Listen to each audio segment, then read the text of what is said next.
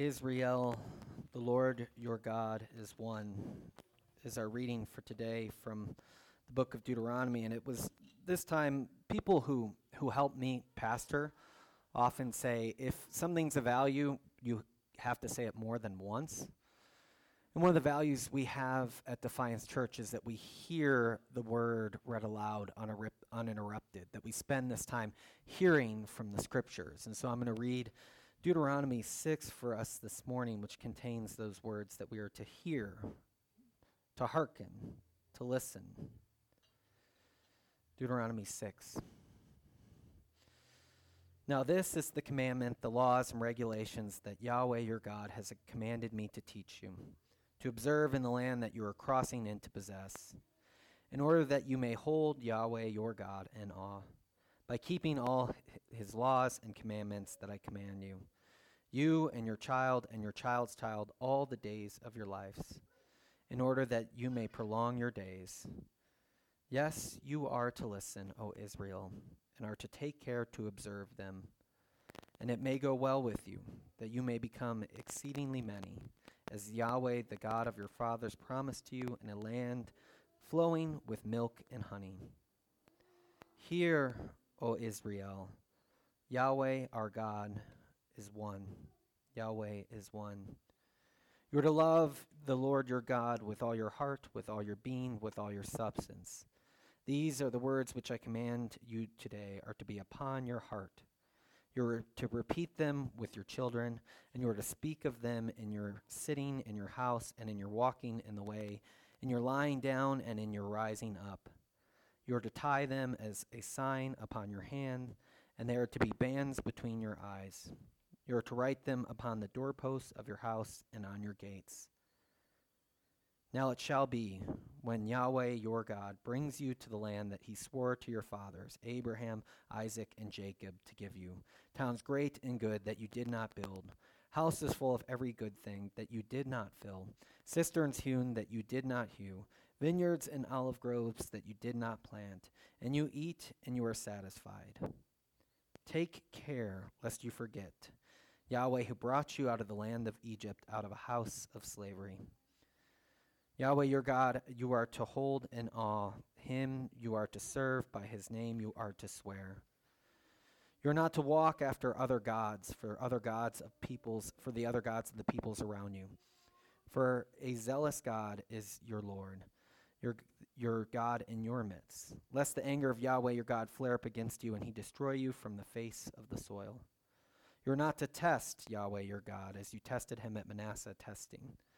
Keep, yes, the commandments of Yahweh your God and his precepts and his laws that he commanded you. You are to do what is right, and you are to do what is good in the eyes of the Lord, in order that it may go well with you, so that you may come to take possession of the good land that Yahweh swore to your fathers, to push out all your enemies before you, as Yahweh has promised. And when your child asks you on the day, saying, What meaning what does it mean that the laws and regulations that Yahweh our God has commanded to you? Then you are to say to them, Slaves we were to Pharaoh in Egypt and Yahweh took us out of Egypt with a strong hand. Yahweh placed his signs and portents, great and evil ones, on Egypt and on Pharaoh and all his house before our eyes. And he took us out of there in order to bring us to give us the land that he swore to our fathers. So Yahweh has commanded to, to us to observe all these Yahwehs, to Yahweh our God in awe, to have it be well with us all our days, to come to keep us alive as this day. And the righteous merit will be considered for us when we take care to observe all this commandment before the presence of Yahweh our God as he has commanded us. The word of the Lord.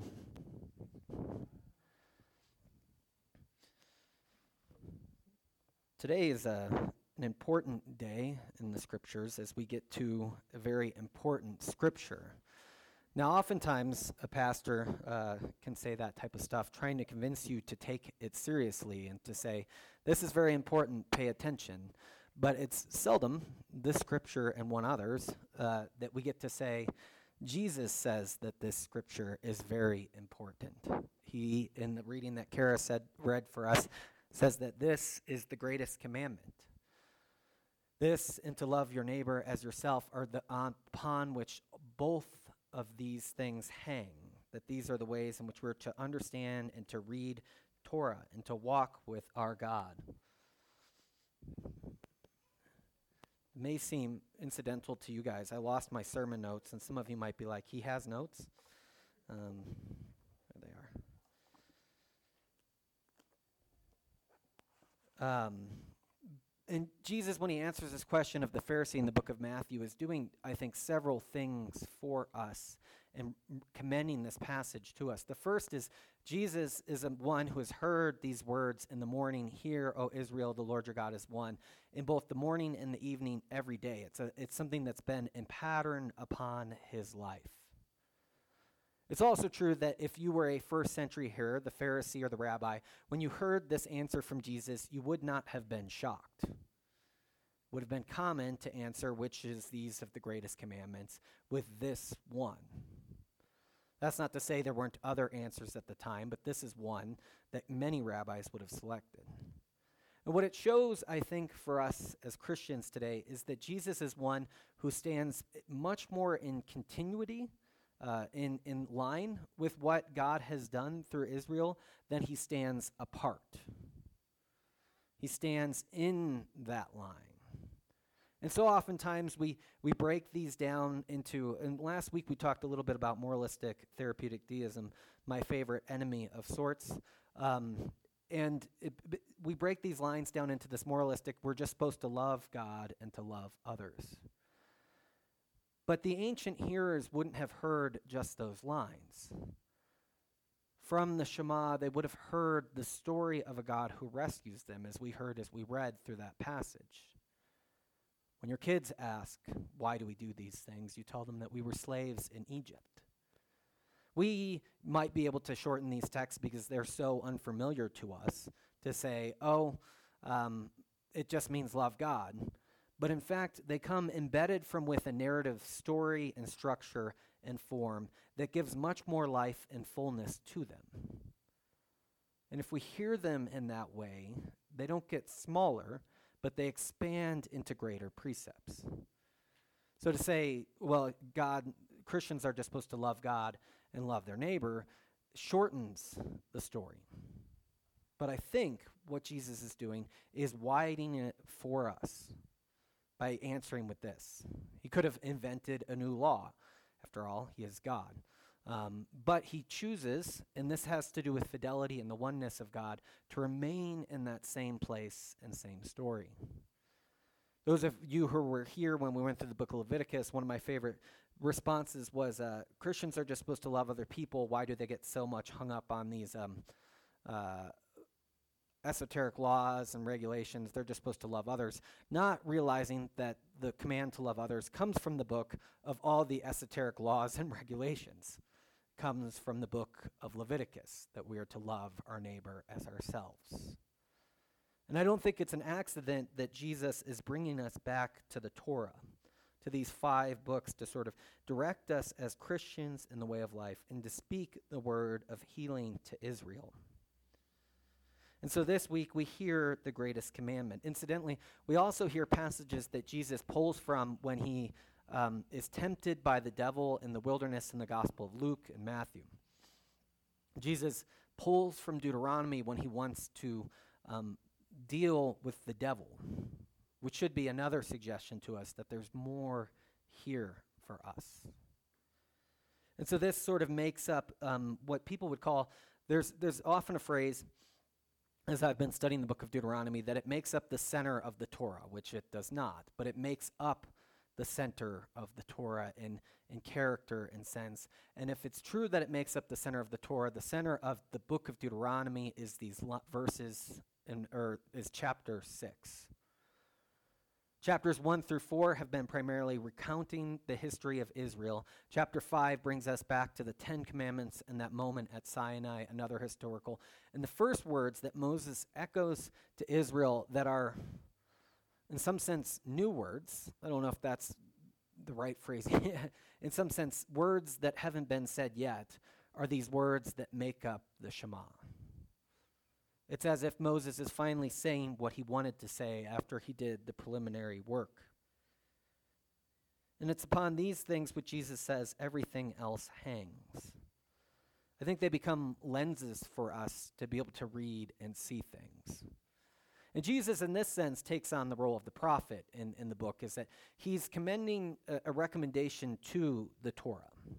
It's often when prophets come uh, in the last part of the Old Testament that they are correcting abuses and mistakes and errors in the way, not making anything new. That that's the, that's the way in which they heal the people is by bringing them back to these words. And so it is with Jesus as well. Last week, we tried to set the Ten Commandments in this frame of to say that if you've been rescued from Egypt, then these things might make sense to you. But if you still sit in slavery, the commands to treat your neighbor with respect and to have reverence for God don't quite make as much sense. That, I thought, tackled some of the moralistic of moralistic therapeutic deism and some of the deism as well. But this week we get a text that very clearly enumerates for us that this is the one God who rescued you from Egypt, whom primarily you should give all your allegiance to, or is asking for all your allegiance. And this God is jealous of those other things which you might chase after. That this one eliminates for us to say, well, we all just worship the same God. How many of you have heard that? I feel like I heard it this week from a friend, uh, not a Christian friend, um, but another friend who said, well, it's all just the same God. And I often struggle to answer that question in a way that does them honor. Um, without shortcutting to say, well, that's a really weird thing to say. Um, this text directly confronts that, though. It's almost as we talked about last week. that Deuteronomy isn't so much monotheistic in the way that it says there are no other gods. I believe that's a development out of the book of Deuteronomy, and it shows up in other portions of the Old Testament. But Deuteronomy seems to say, while there might be other gods, they're not available to you. Your fidelity is only to this God, to this one. And that challenge, I think, shortcuts us the ability to say, well, they're all just the same. There are other ones, but they're not all the same. And this one has a particular command upon your life. So today's scripture begins with the word Shema, which is many people are familiar with that this is the Shema in verse 4. This is here, O Israel, the Lord your God is one. And the Shema, I think, for us, calls attention to two things. One, which is hear, listen, pay attention, are all ways in which these are, are translated throughout the Old Testament. But it says is that this comes to us as an external word. I was studying for this week, and, and there's somebody was asking me what St. Augustine got right and what St. Augustine got wrong. And one of the battles he had, which doesn't quite show up in the Confessions, is this one with the Pelagians. And the Pelagians, we don't know as much about as we should, but it seems to say that they think we can be healed from within our own senses and reasons. Not here, Israel but find within yourself the strength to reason. The answer is within, is sort of the Pelagian's response. And yet, Israel is taught that salvation comes from the exterior. Hear, O Israel. It's a word that is not within us, but without us. One of the phrases I use often, which is why we don't do a lot of application at the Defiance Church in our sermons, is from Tim Keller, who said, um, the gospel first comes to us as news before it's advice. And it's for us today, I think the challenge is to hear that news before we make it into advice. Hear, O Israel, the Lord your God is one. It's the first word that comes from the outside, and it is the gospel too that comes outside of us. We are to hear, not speak, which is a challenge for us in many ways today. To hear and to rise up. And Jesus is the one who calls us to hear again. The second is, Hear, O Israel. This is a summons to a people. Not hear all you people, the Lord your God is one. But here, you who have been rescued by this one, who have been brought out by this one, the Lord your God is one.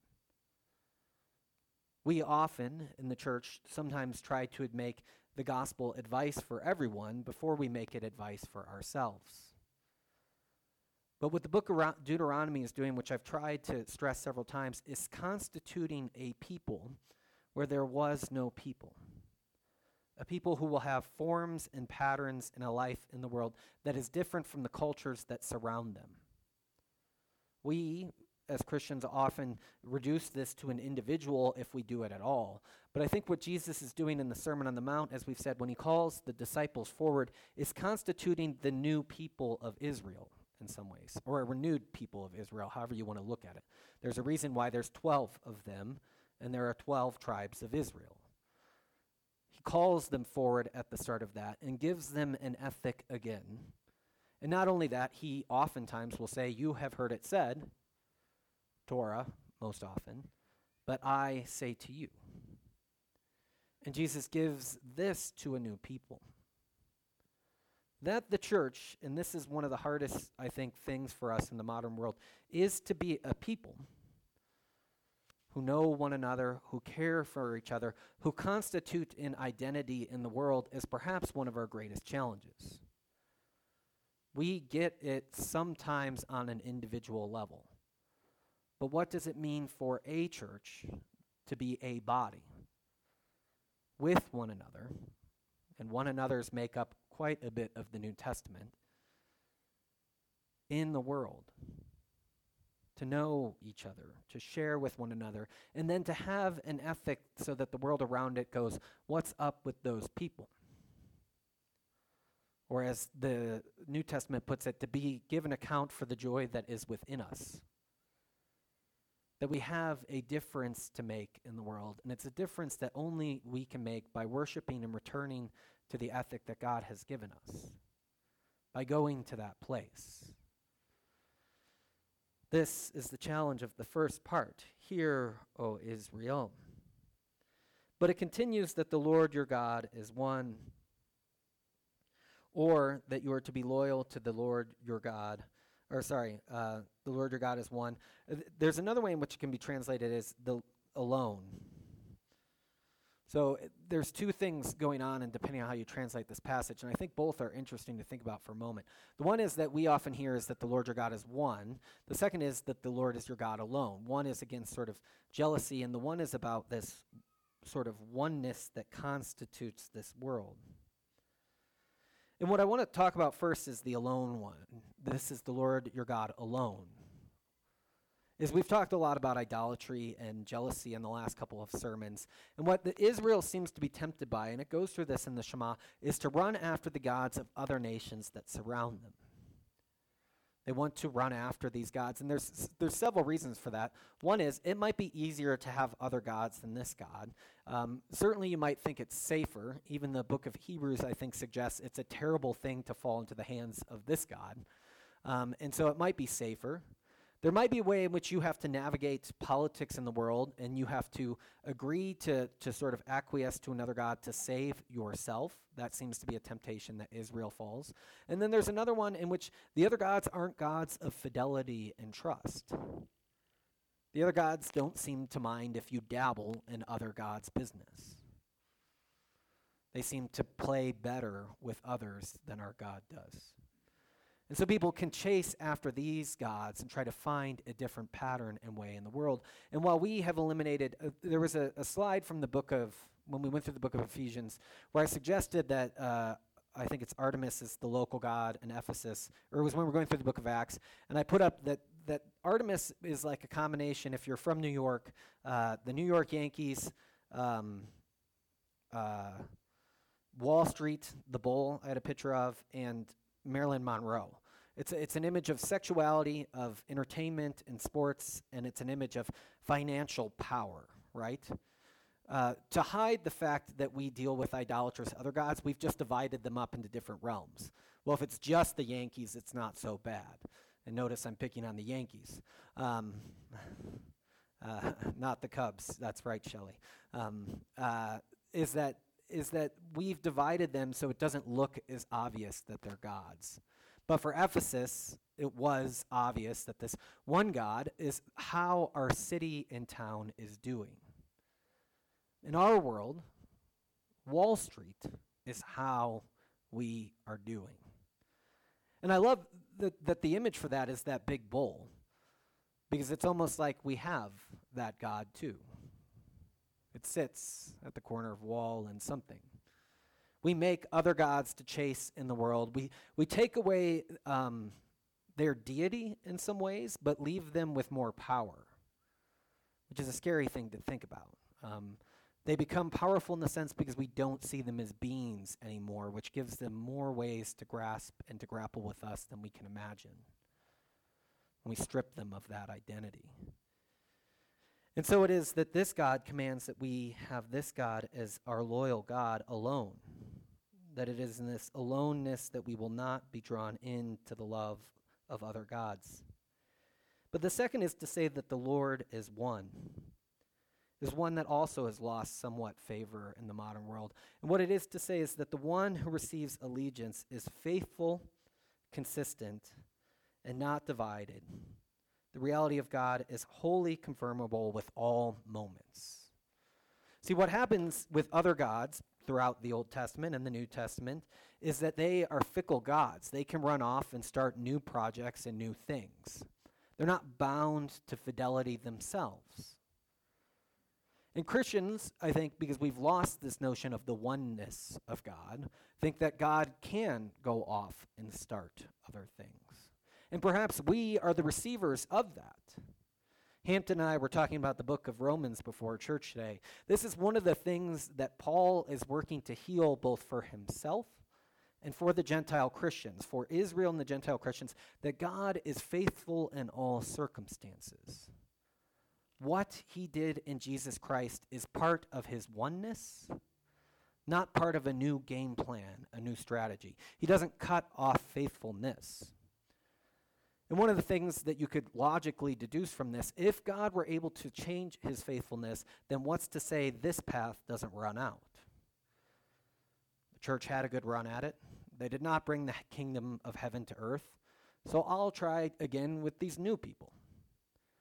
It's very dangerous for us to go down that path because we can then begin, begin to think, what if God has moved on from us? It is God's faithfulness and oneness that pronounces his fidelity unto us. There's this um, line from the book of Jeremiah that they will be my people and I will be their God. I will give them singleness of heart and action so that they will always fear me, and I will go well for them and for their children after them. I will make an everlasting covenant with them I will not stop producing good to them, and I will inspire them to fear me so that they will never turn away from me. But then it ends. I will rejoice in doing them good and will assuredly and will assuredly plant them in this land with all my heart and soul. God's marriage to us, God's fidelity to us, can't be changed on his side and his oneness, nor can it be changed on ours. We often think the everlasting covenant is, is, is good for us in, in ways in which God, we can keep it or not keep it. But the fact of the matter is, God is keeping that everlasting covenant. And so to say that the Lord your God is one is to say this one of allegiance that we play we go to is not one who is finicky and changes and moves throughout the world in ways that's moving on and moving beyond us, but is one who is pledged to us. God is one who doesn't leave or abandon us, doesn't move on the way that we would think that a God would, but is more faithful than that. And that Proverbs passage ended with um, the same thing that God asked from us in the second half of the Shema. You are, be, are to, to love the Lord your God with all your mind, with all your strength, and with all your being. Um, mess that up because I have seven different translations up here, considering the one I also have down there. Um, you are to love the Lord your God with all your heart, with all your soul, and with all your strength. um, there's uh, ways in which God is laying that upon himself in that Jeremiah reads. And I will plant them with all my heart and with all my soul. The, the fidelity of oneness that God is asking us to have towards God is also the same fidelity and oneness that God um, has towards us, which is not one we often think about. And so it is here that we find that God is asking us to place these on our heart. That we are to love the Lord our God with our entire mind, with our entire strength, and with our entire soul. That we are supposed to call on this God. Love the Lord your God is, is sort of a new sentiment here. We often, because of Jesus' selection of the great commandment, think it's natural to love God.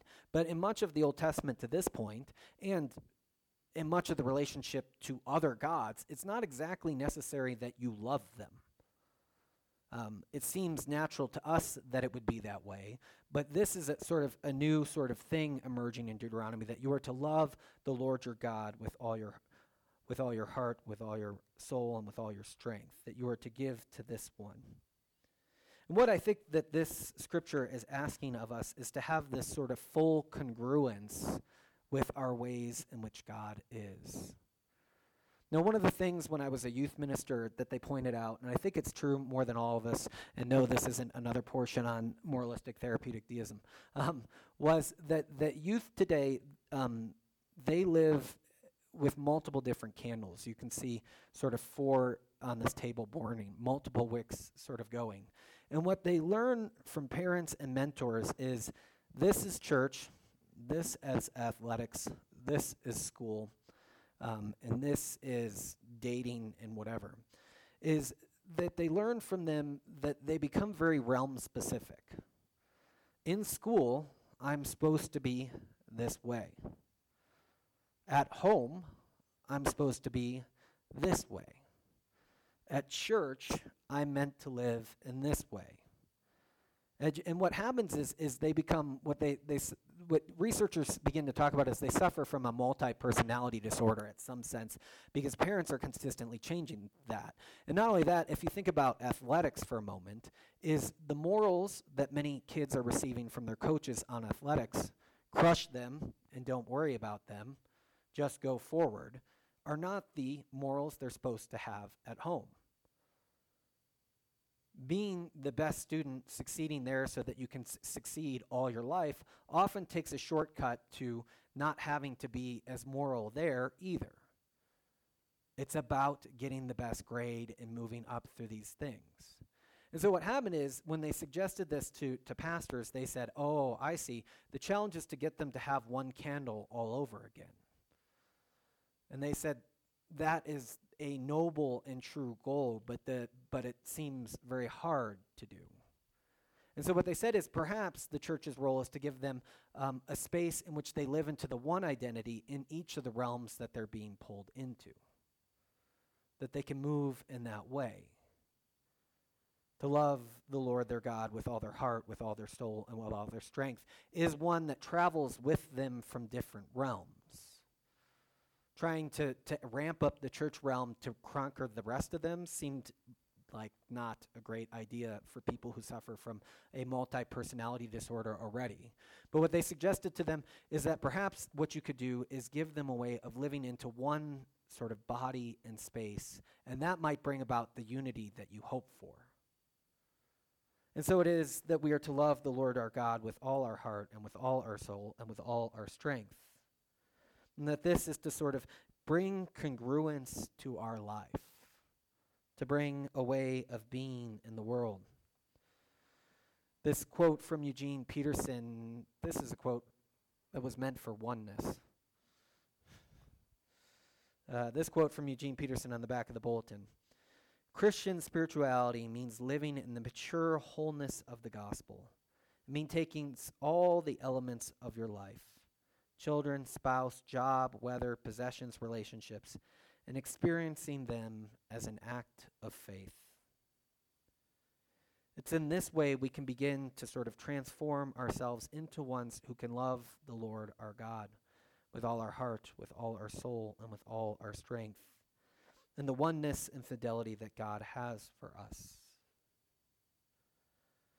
In these words I'm ordering you today, you should drive them home to your children, is one the way one translation puts it. You're to impress them on your children.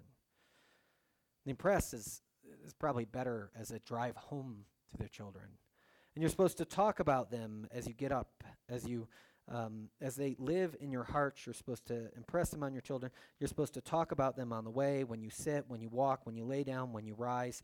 They're supposed to be things that you tie as symbols on you. They write them on your door frames. What they are to become is, is habits and relations that form us.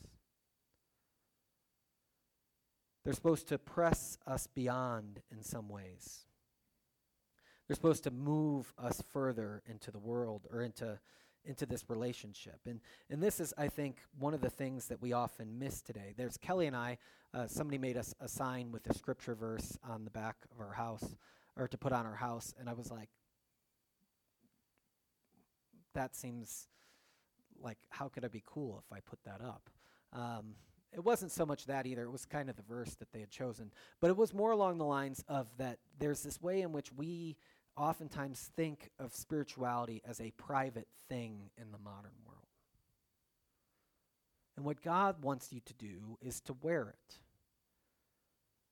to have it greet you when you arrive at home, to be the word that you read when you leave from home, to be bound on yourself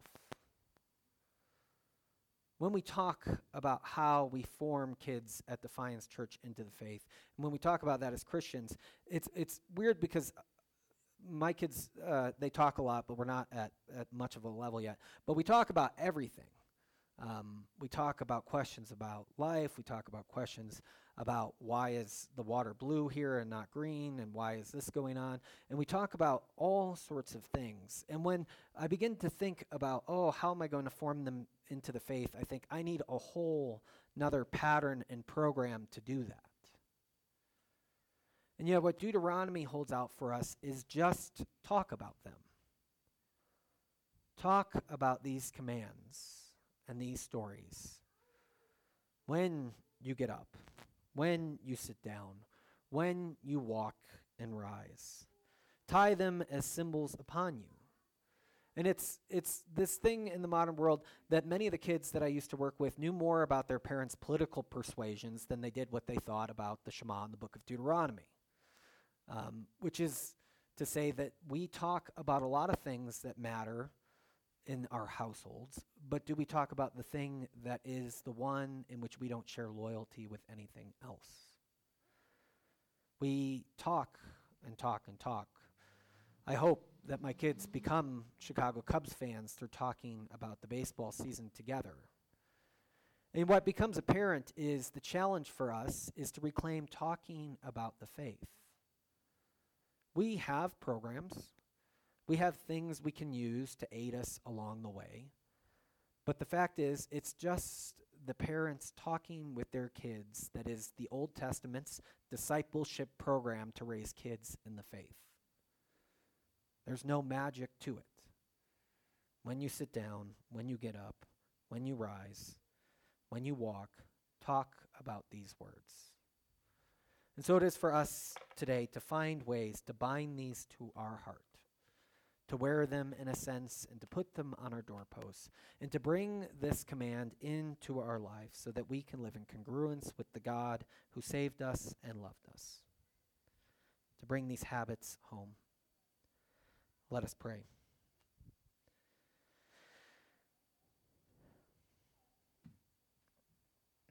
God, you ask us to listen.